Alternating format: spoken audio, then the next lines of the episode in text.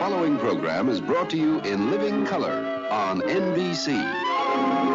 Hey, where y'all at? It is a thrill. I love this show. You're telling me a big fat lie. I was hoping for funny crazy. I will get on stage on Broadway and I will reenact the rantings of Charlie Sheen one day. Think you can replace me with some other guy? Go ahead. It won't be the same. Tis mightiest in the mightiest. Do not bring Shakespeare into this. You're so smart. Oh, really? Well, so are you. And yes, the rumors are true. They smoke, they drink, they use bad language in mixed company. They're extremely rich and they can flash more bling than most posses in this room. I know exactly who that is. That's the mother that loses every god game. That's Kirk Cousins. Get rid of him. Wow. Bros, come on. I love you, bros. Does everybody have to be crazy today? Now get me Savior! Ovechkin whirls this one over top of the head of Montembeault. Fehervary towards the cage, deflection, try stop, rebound, score! Alex Ovechkin. Congratulations to Lars. He played his 1,000th game the other night. Way to go. Off this draw, Carlson sets it, slaps out of the way, score! Yeah, well, I, I don't even know what to say anymore. Welcome to the show, everybody. That's what we got to say at least to start it. I'm Bob Matthews. Delighted that you are joining us. However, I think the Caps game last night with the Montreal Canadiens is indicative of the way the rest of the season is going to go. And that's one they really needed to have, too, because the schedule coming up is an absolute meat grinder. After dropping that game last night, the Capitals now go on the road, and the schedule on the road for a team that's trying to get back into playoff uh, contention is not a good one. Just look at, at what they have got left the rest of February, okay? I mean, it is outrageous. They're off to Sunrise, Florida tomorrow night, the 8th, to play the Panthers. Then it's off to Boston for a nationally televised game against the Bruins, who, oh, by the way, are probably the best team in the Eastern Conference right now. Home next week to Vancouver and Colorado, who are two of the better teams in the West. Then they got to go up to Montreal, then back home against the Devils, also fighting for a playoff spot. On the road against Tampa, on the road against Florida, Ottawa, maybe you get a win there. And then off to Detroit on the 27th of February. And again, the Red Wings are a team that they're looking up at right now. So we're going to dive into that here as we get going. And then after the break, we're going to switch gears, talk a little football. Scott Jackson of the Commanders post game show is going to be with us. He watched the press conference, as did we all, with Dan Quinn the other day. We want to get his first impressions on the new boss for the Commanders. But first, let's hit the ice and talk some pucks.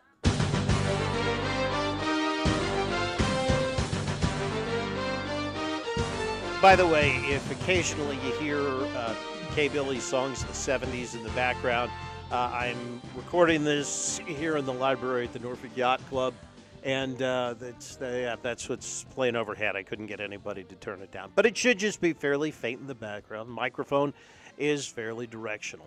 So here's where we are. I wrote some notes down after watching the game last night, and essentially, Caps fans, the Bills come due. You know, this is where we are at. The Caps are who the Caps are right now. So, barring uh, St. Louis Blues play Gloria type of turnaround and playoff run, they'll be missing the playoffs here for the second year in a row. I think it's pretty easy to see where they're at. Um, physically, they're seventh place in the Metro. They're 10 points out of a wild card spot.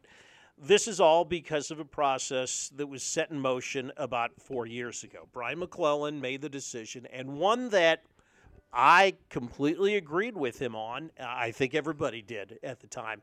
And that was to keep the band together as long as humanly possible. He identified the guys that were the driving force behind winning the Cup in 2018, made it a priority to sign those guys. Now, the mistake was having Peter Laviolette coach them for that four year window when they had a chance to go to the postseason when it was a foregone conclusion and have a deep run. And Lavi wasn't the guy for it. But at the time, hey, it all made sense. Lavi's a guy that coaches veterans and coaches them well. Well, that window is closed now.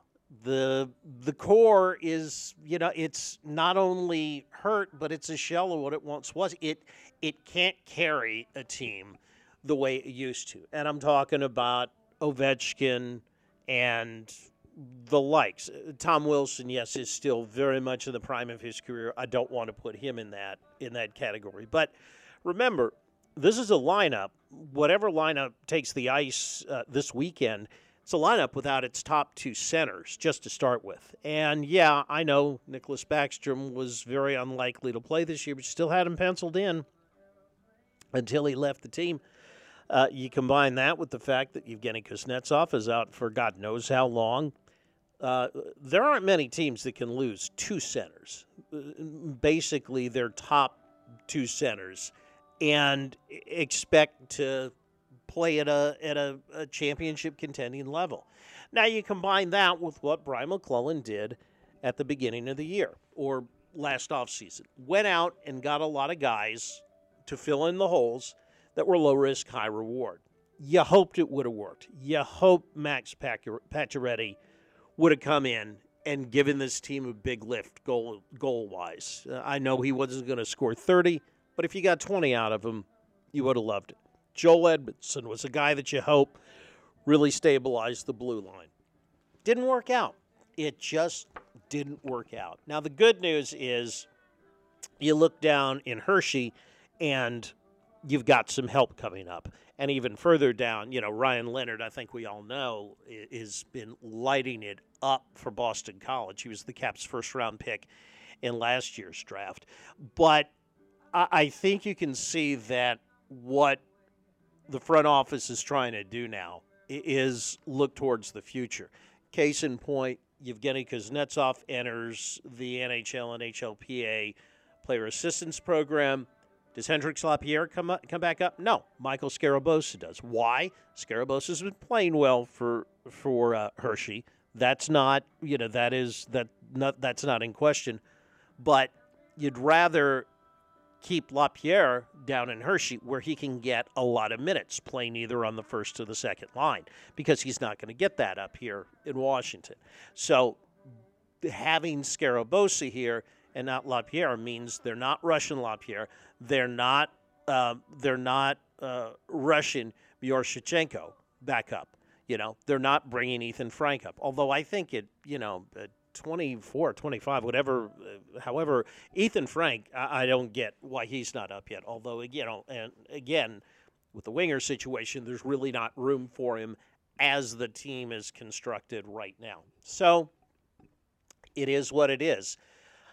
Could this team possibly make a run?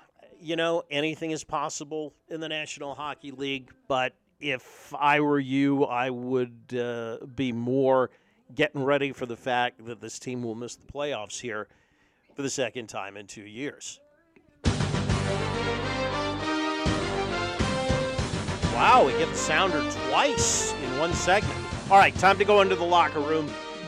Get you your exclusive locker room access after the game. We will start with Dylan Strome, who is now this team's first uh, as this team's top line center and we asked Stromer, you know, his uh, impressions after the loss to Montreal.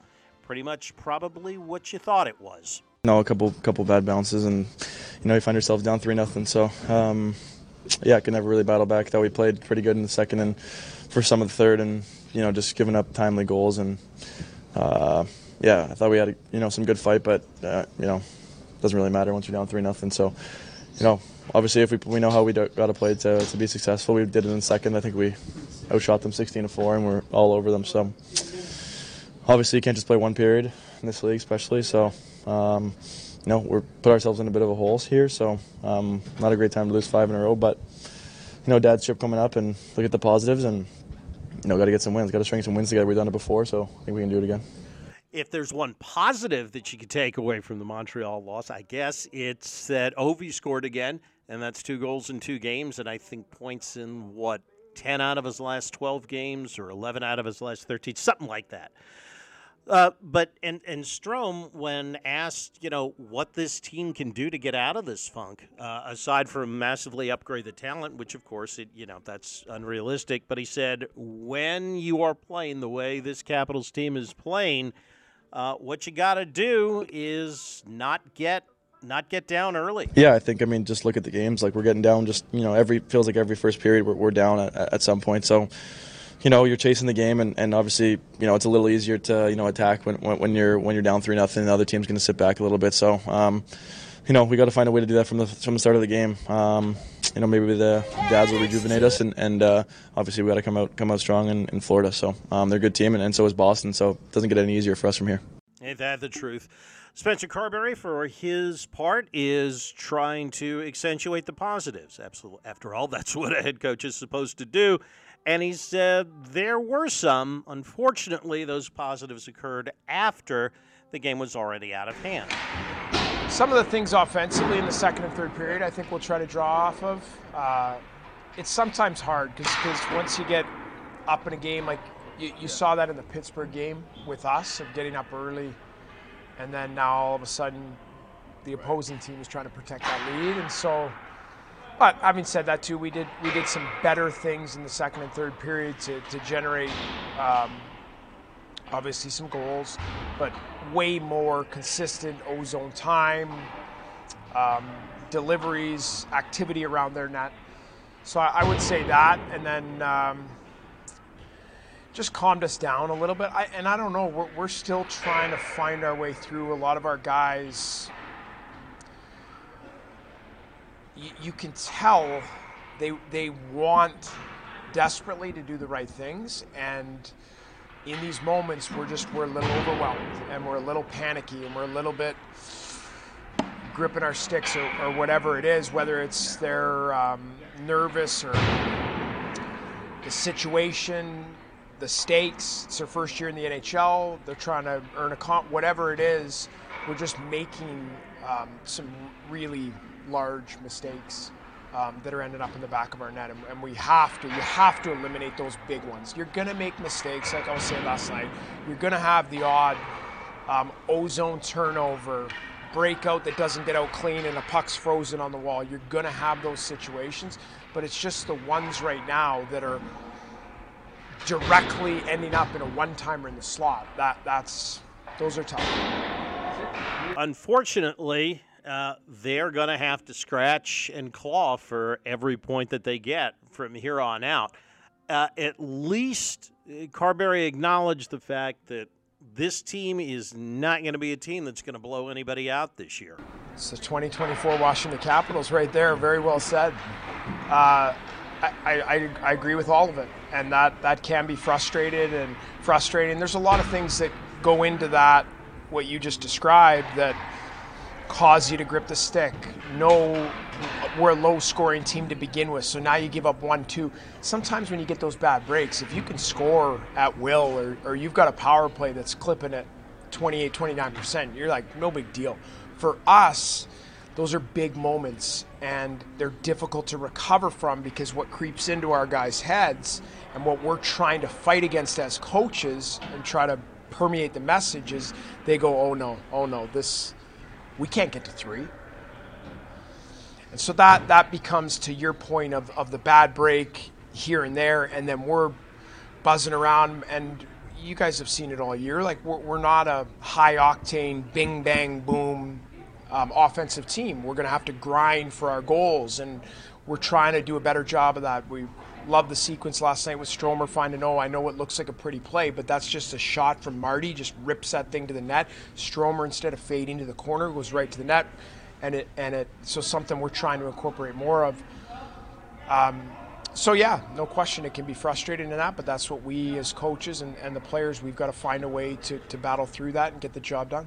It's going to be a hard job to get done the rest of the month, that's for sure.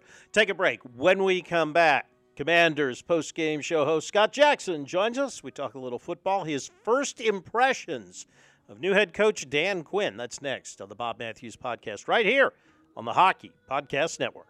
Looking for a super offer for Super Bowl 58? Well, DraftKings Sportsbook has you covered. See what we did there? New customers can bet on the big game and turn 5 bucks into 200 instantly in bonus bets. And DraftKings has got every single solitary kind of prop bet that you want. Even, you know, from who's going to who's going to win the coin toss, is it going to be heads or tails all up to who scores the final point in the big game. All you got to do is really easy. Just download the DraftKings Sportsbook app now and use the code THPN. New customers can bet 5 bucks and get 200 instantly in bonus bets. That's only on DraftKings Sportsbook, an official sports betting partner of Super Bowl 58 with the code THPN. The crown is yours. Gambling problem? Call 1 800 Gambler or visit www.1800Gambler.net. New York, call 877 8 HOPE NY or text HOPE NY. In Connecticut, help is available for problem gambling. Call 888 789 7777 or visit ccpg.org. Please play responsibly.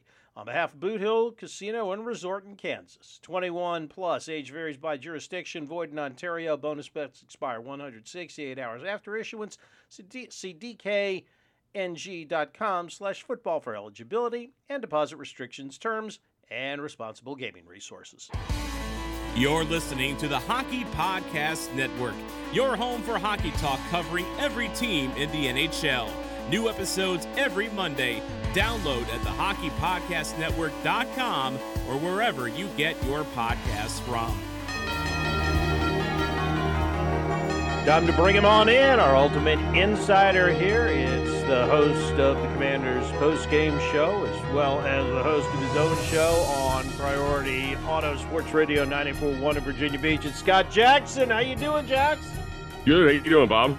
I'm all right, my friend. Been a little bit of while. First football season of the show there has been wrapped up. It it it did phenomenal, I know.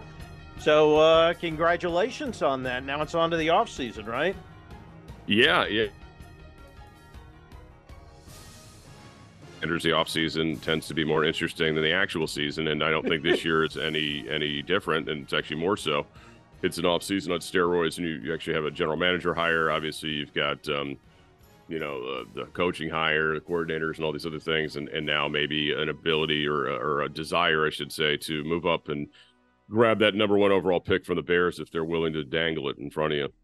Absolutely. So uh, now, were you up in Ashburn uh, for the big announcement, or were you like me watching it uh, watching it on the live no, stream? No, I was getting ready for my radio show. I was over at Hackers on Hilltop yesterday, so no, I was I was down here watching it on the old Zoom like everybody else. Yeah, and a wonderful place, Hackers. I recommend it to everybody, and I'm not being paid to say that. It's a very cool place.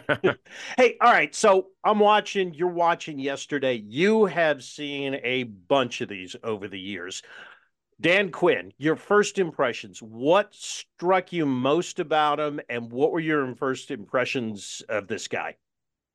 Well, I mean, I had seen you know Dan Quinn before, obviously impressors, and I've heard a lot of really good things about him from people that I've spoken to that that cover the Falcons. You know, Wes Durham was on my show last week, and we talked at length about Dan Quinn, the guy, and you know, just a just somebody who has been uh, really willing to to look at themselves in the mirror. Um, you know, very accountable, I would say, is the thing that he comes across as a guy who wants to know what what uh, he can do to evolve. Um, I always find it fascinating when we get into these coaching searches and everybody wants that shiny new toy. And you know that's great. I get it. I mean, it'd be awesome if you could guarantee me you were picking the next Sean McVay or you know Kyle Shanahan or somebody like that. But we all understand that that's not you're no there's no guarantees in that the coach who is the best coach in the NFL, in my opinion, right now is Andy Reid. And thank goodness nobody looked at him like he was some loser because he got fired in Philadelphia and then he was he had no value. And uh, look what he's been able to do in Kansas City. Obviously, Pete Carroll was a third time head coach in the NFL, not to mention his college um, time out there in Seattle did really well. Obviously, Belichick, it's, it's well known that he was fired in, in you know in Cleveland. I mean, there's and Jim Harbaugh's a retread. I mean, there's just a lot of guys that are retreads, right? Or re, you know, or on their second job, third job in the NFL, um, that that find it, you know, find that that next fit is the right one. So I wasn't really bummed on on that part of it. I know this defense of his have been fantastic lately, and I just wanted to kind of hear his vision for the team and you know, why Cliff Kingsbury, you know, why Joe Whitt Jr. is probably easier to figure out because they've worked together for four years now. But I thought he did a good job just answering all the things. I don't felt like he ducked any questions. It didn't seem like he was uncomfortable with anything that was thrown at him. And there was a lot of stuff that was thrown at him uh, during what was like almost an hour of a press conference, which is mm-hmm. uh, pretty incredible. And you know, I think uh, for the Commanders, you know, again, it's going to be more of a show me situation. But I think again, first you know, first um, impressions are important. I think he made a very very strong one. Yeah, you know, I think a lot of people, and uh, we all get caught up in the Twitter sphere and and everything else, but and if if you if you go down that rabbit hole, you got to remember for every you know Dan Campbell and every Sean McVay out there, there's a, a hell of a lot more you know Josh McDaniels that wind mm-hmm. up, or, or, Eric Mangini's his first time head coaches. So and, Robert Saleh is still trying to figure it out. I mean, I don't think he's been very good uh, with the Jets, you know. So yeah, I mean, there's just there's a lot of things, and you know, I think in a lot of cases you look at it and you say when guys fail, what, did they have supportive ownership? Did they have a good structure? And usually the answer is, of course, they didn't. You know, no. Right. Um, but in this case, I think they're trying to put that structure in place. They, you know, got the guy everybody perceived as the number one guy in the front office this offseason. Now they may have not gotten the number one coach in the offseason, but you know, I think most most of us have been saying for a few years around here, I'd rather have the right GM and uh, you know, start there. And that's where the commander started. And and we'll see. Obviously, again, you know, he's still got to prove it too, and, and Adam Peters, but I, I think uh, you know again just knowing the people that um, he's been around, it would be um, it would be very disappointing if he wasn't a success. So where do you fall on this one? Because my feeling is always there are 32 head coaches out there. That's it. You know, these are the 32 best, relatively speaking, head coaches in football. They all probably know the same, relatively same amount of X's and O's. I think it's more important that you've got a GM or whoever's evaluating the talent that gets them the right players. Um, do you think it's it's more on the GM at this point or more on the head coach? Well, yeah, and in concert with the coach to get him the type of players that he wants to, you know, that he needs, I should say, to fit into his schemes. You know what I mean? Like to get the right players mm-hmm. for those for those systems uh, in place, um, I think is very important. That's why I think this hire of Cliff Kingsbury is fascinating to me because I think if you really, you know, pan out here and don't just fall in love with the idea of Caleb Williams, you could certainly see why he would be um, very helpful to a Jayden Daniels if that was the way they went, or Drake Maye, who also played in spread offenses um, with Phil Longo in North Carolina, as did Sam Howell for that matter. So mm-hmm. I think you know that that part of it's big, like the GM understanding who what what the players are the needs. I mean, this is where Gibbs and Beathard worked really well together. And then the other part of it is when you get them here, you know, don't get caught up on draft position, right? Like it doesn't matter anymore. Um, how do they got here? It's like coach them all the same, treat them all the same. And I know that rarely happens because we know the number one picks, the first round picks, I should say, get the benefit of the doubt, get more chances uh, around the league than than the guys that are picked on day three or day two, uh, for that matter. But you know, I think that's also very important, though. Uh, you know, into be you know really into development, and it sounds like that's something these guys uh, are embracing. But again, we'll see in practice if that's true. Yeah. All right. So for this brain trust now, you look at the they're looking ahead to the combine, obviously. Um, and again, I fall back on on your experience. You have have covered this team and covered this league for so long. If you want to read the tea leaves into what they are thinking draft wise, and we all know that's extraordinarily hard to do. But when you see him at the combine, when you hear him talking about people, is there any way to get any kind of a read on on maybe who they're looking at? If they're going to go with Drake Maye, if they're going to try and make a move up for Caleb Williams, there any way to to to look for any signs either at the combine or or any other you know pro days or workouts and stuff like that? Well, I hope to think they'll spend as much time on all three of those top quarterbacks and even the guys down further um, than they will any other position. You know, I mean, I think the quarterback you really need to do that deep dive um, at all well on all levels. I mean, you you know, again, if if you want to talk yourself into the idea of moving back, which I don't think they will, but you still got to explore it, right? I mean, you, right. still got to think about it, especially if you were to feel really um, excited about um, you know some of the op- options back there. If you you know fell in love with Michael Penix or Joe, you know, or uh, Bo Nix or uh, you know somebody like that. So I mean, I, I, think that's why you have to really do the deep dive on all the quarterbacks, spend as much time with all of them. Now maybe you could say, hey, you know, we probably don't need to have as many um, you know, meetings or, or, deep dives on Caleb Williams because we have a coach here who's just spent a year with the kid um, than you would some of the others. But yeah, I mean, I, I think you know it's certainly got to be quarterback. I mean, you know, like in reality, you're you're hoping that you never pick number two again. I mean, you know, if you Adam Peters tenure, you're right. like, God, I hope we never have this pick again, unless it's of course through a trade and somebody else's, right? Like we'd mm-hmm. like, like kind of like what the Bears are doing, like unless it, that kind of situation. But yeah, I would think, um, you know, all their energy, you know, at the combine has got to be spent starting on that quarterback breakdown. I'd say they're not going to look at the other stuff, but yeah, they're going to certainly do that. Offensive linemen, you know, especially I would suppose day two tackles will be kind of high on their list to look at um, if you assume that they're going to stick with quarterback on day one. And you know, there's clearly a plenty of other holes here uh, on this team now, some created by the previous regime too. uh, when you look at pass rush, is really a problem.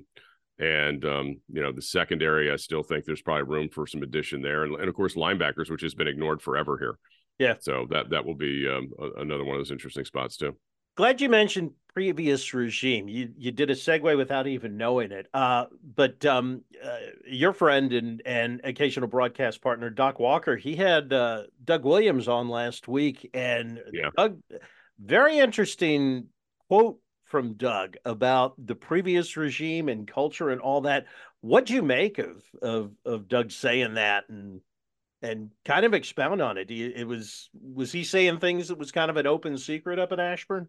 Well, I mean, he obviously was kind of pushed out of the way um, with with Ron, um, right. so I could understand him feeling that way. And then there was you know lack of results, and look, I mean, I, have said this over and over again. If that if that regime had spent, and that when we say regime, really, it's Ron Rivera. Right. Ron Rivera had spent as much time uh, worrying about stuff he could control outside of listening to the media and be concerned about narratives and what's being said on sports talk radio. He he would have done himself a big favor. I mean, he just he could be a radio consultant in DC with as much time as he spent worrying about what things were being said. I mean, it's it's crazy to me, a guy um, with that stature, with the money, with the um, gosh, you know, with the amount of um, you know, the amount of power that he was given was so so rabbit eared, you know, was so focused on just anything or everything that was being said about the team or himself, and it was really strange um, over the years. And you know, look, I, I think I don't really know what exactly Doug was saying, but I would take it, you know, I'd, I'd take it uh, as being fact. If Doug's saying it, he, li- he lives there every day, cares deeply about the franchise, and you know, it's always weird when you bring guys in on the outside, and you know, Dan Quinn's got to deal with this a little bit too. It's a, it's a delicate balance because they have to um, be very cognizant of what they don't know in terms of the history of the franchise and uh, kind of embracing without pushing away. Marty Schottenheimer struggled with that a little bit. I think he did kind of a he was kind of you know more about you know well we don't need this past stuff in front of us you know pushing it back which i don't think was the smartest thing on his part. One of the few things he did wrong when he was here but in that, that short period of time. But yeah i mean i think you gotta you know you gotta be sensitive to it because this isn't some bs franchise it was you know always a it was a laughing stock like it has become. Um it was it was it was one of the best in the nfl for for many decades and uh, they need to get back to that level and they should you know embrace those players the people that were part of that bring them back in and I think to some degree they've done that, you know, with some of the alumni things. It's just you don't see many guys outside of Doug, frankly, that were part of the franchise, though, you know, being hired over there or being part of it. I'm not saying they've got to go out and get every former player uh, to be there, but you know, it is something that uh, I think you know probably would signal a little bit more, I, I guess, um, crediting to that era if if you if you had some of those folks around that that want to be in football because there there are plenty of them that do. And let's face it, that's that those guys represented the franchise back when uh back when it owned the market, which isn't the case anymore. Uh, I, I really hate to ask if you got a pick for this weekend because it, it really doesn't matter. I guess just good ratings, right? For uh for the radio station. That's all we're really rooting for here oh no, I'm I'm rooting hard for um the the Chiefs. I want to see the the greatness continue. Um, and I also don't want to see that stupid 2013 Redskins picture anymore. So um, I, am rooting for them. I'm not going to lie. Yeah, we did this thing a few weeks ago, like teams, you know, like the most awful outcome of the Super Bowl for you.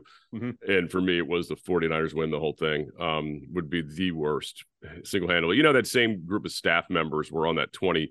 We're on one of the Falcons friend. We're on that Falcons yeah. staff with Dan Campbell and actually most of those guys had much higher um, job titles at that point uh, versus the time they had in Washington. But you know, it's besides the point. But anyway, yeah, no, no, I'm rooting. I'm rooting uh, hard for the Chiefs. I, am a big uh, Andy Reid fan anyway.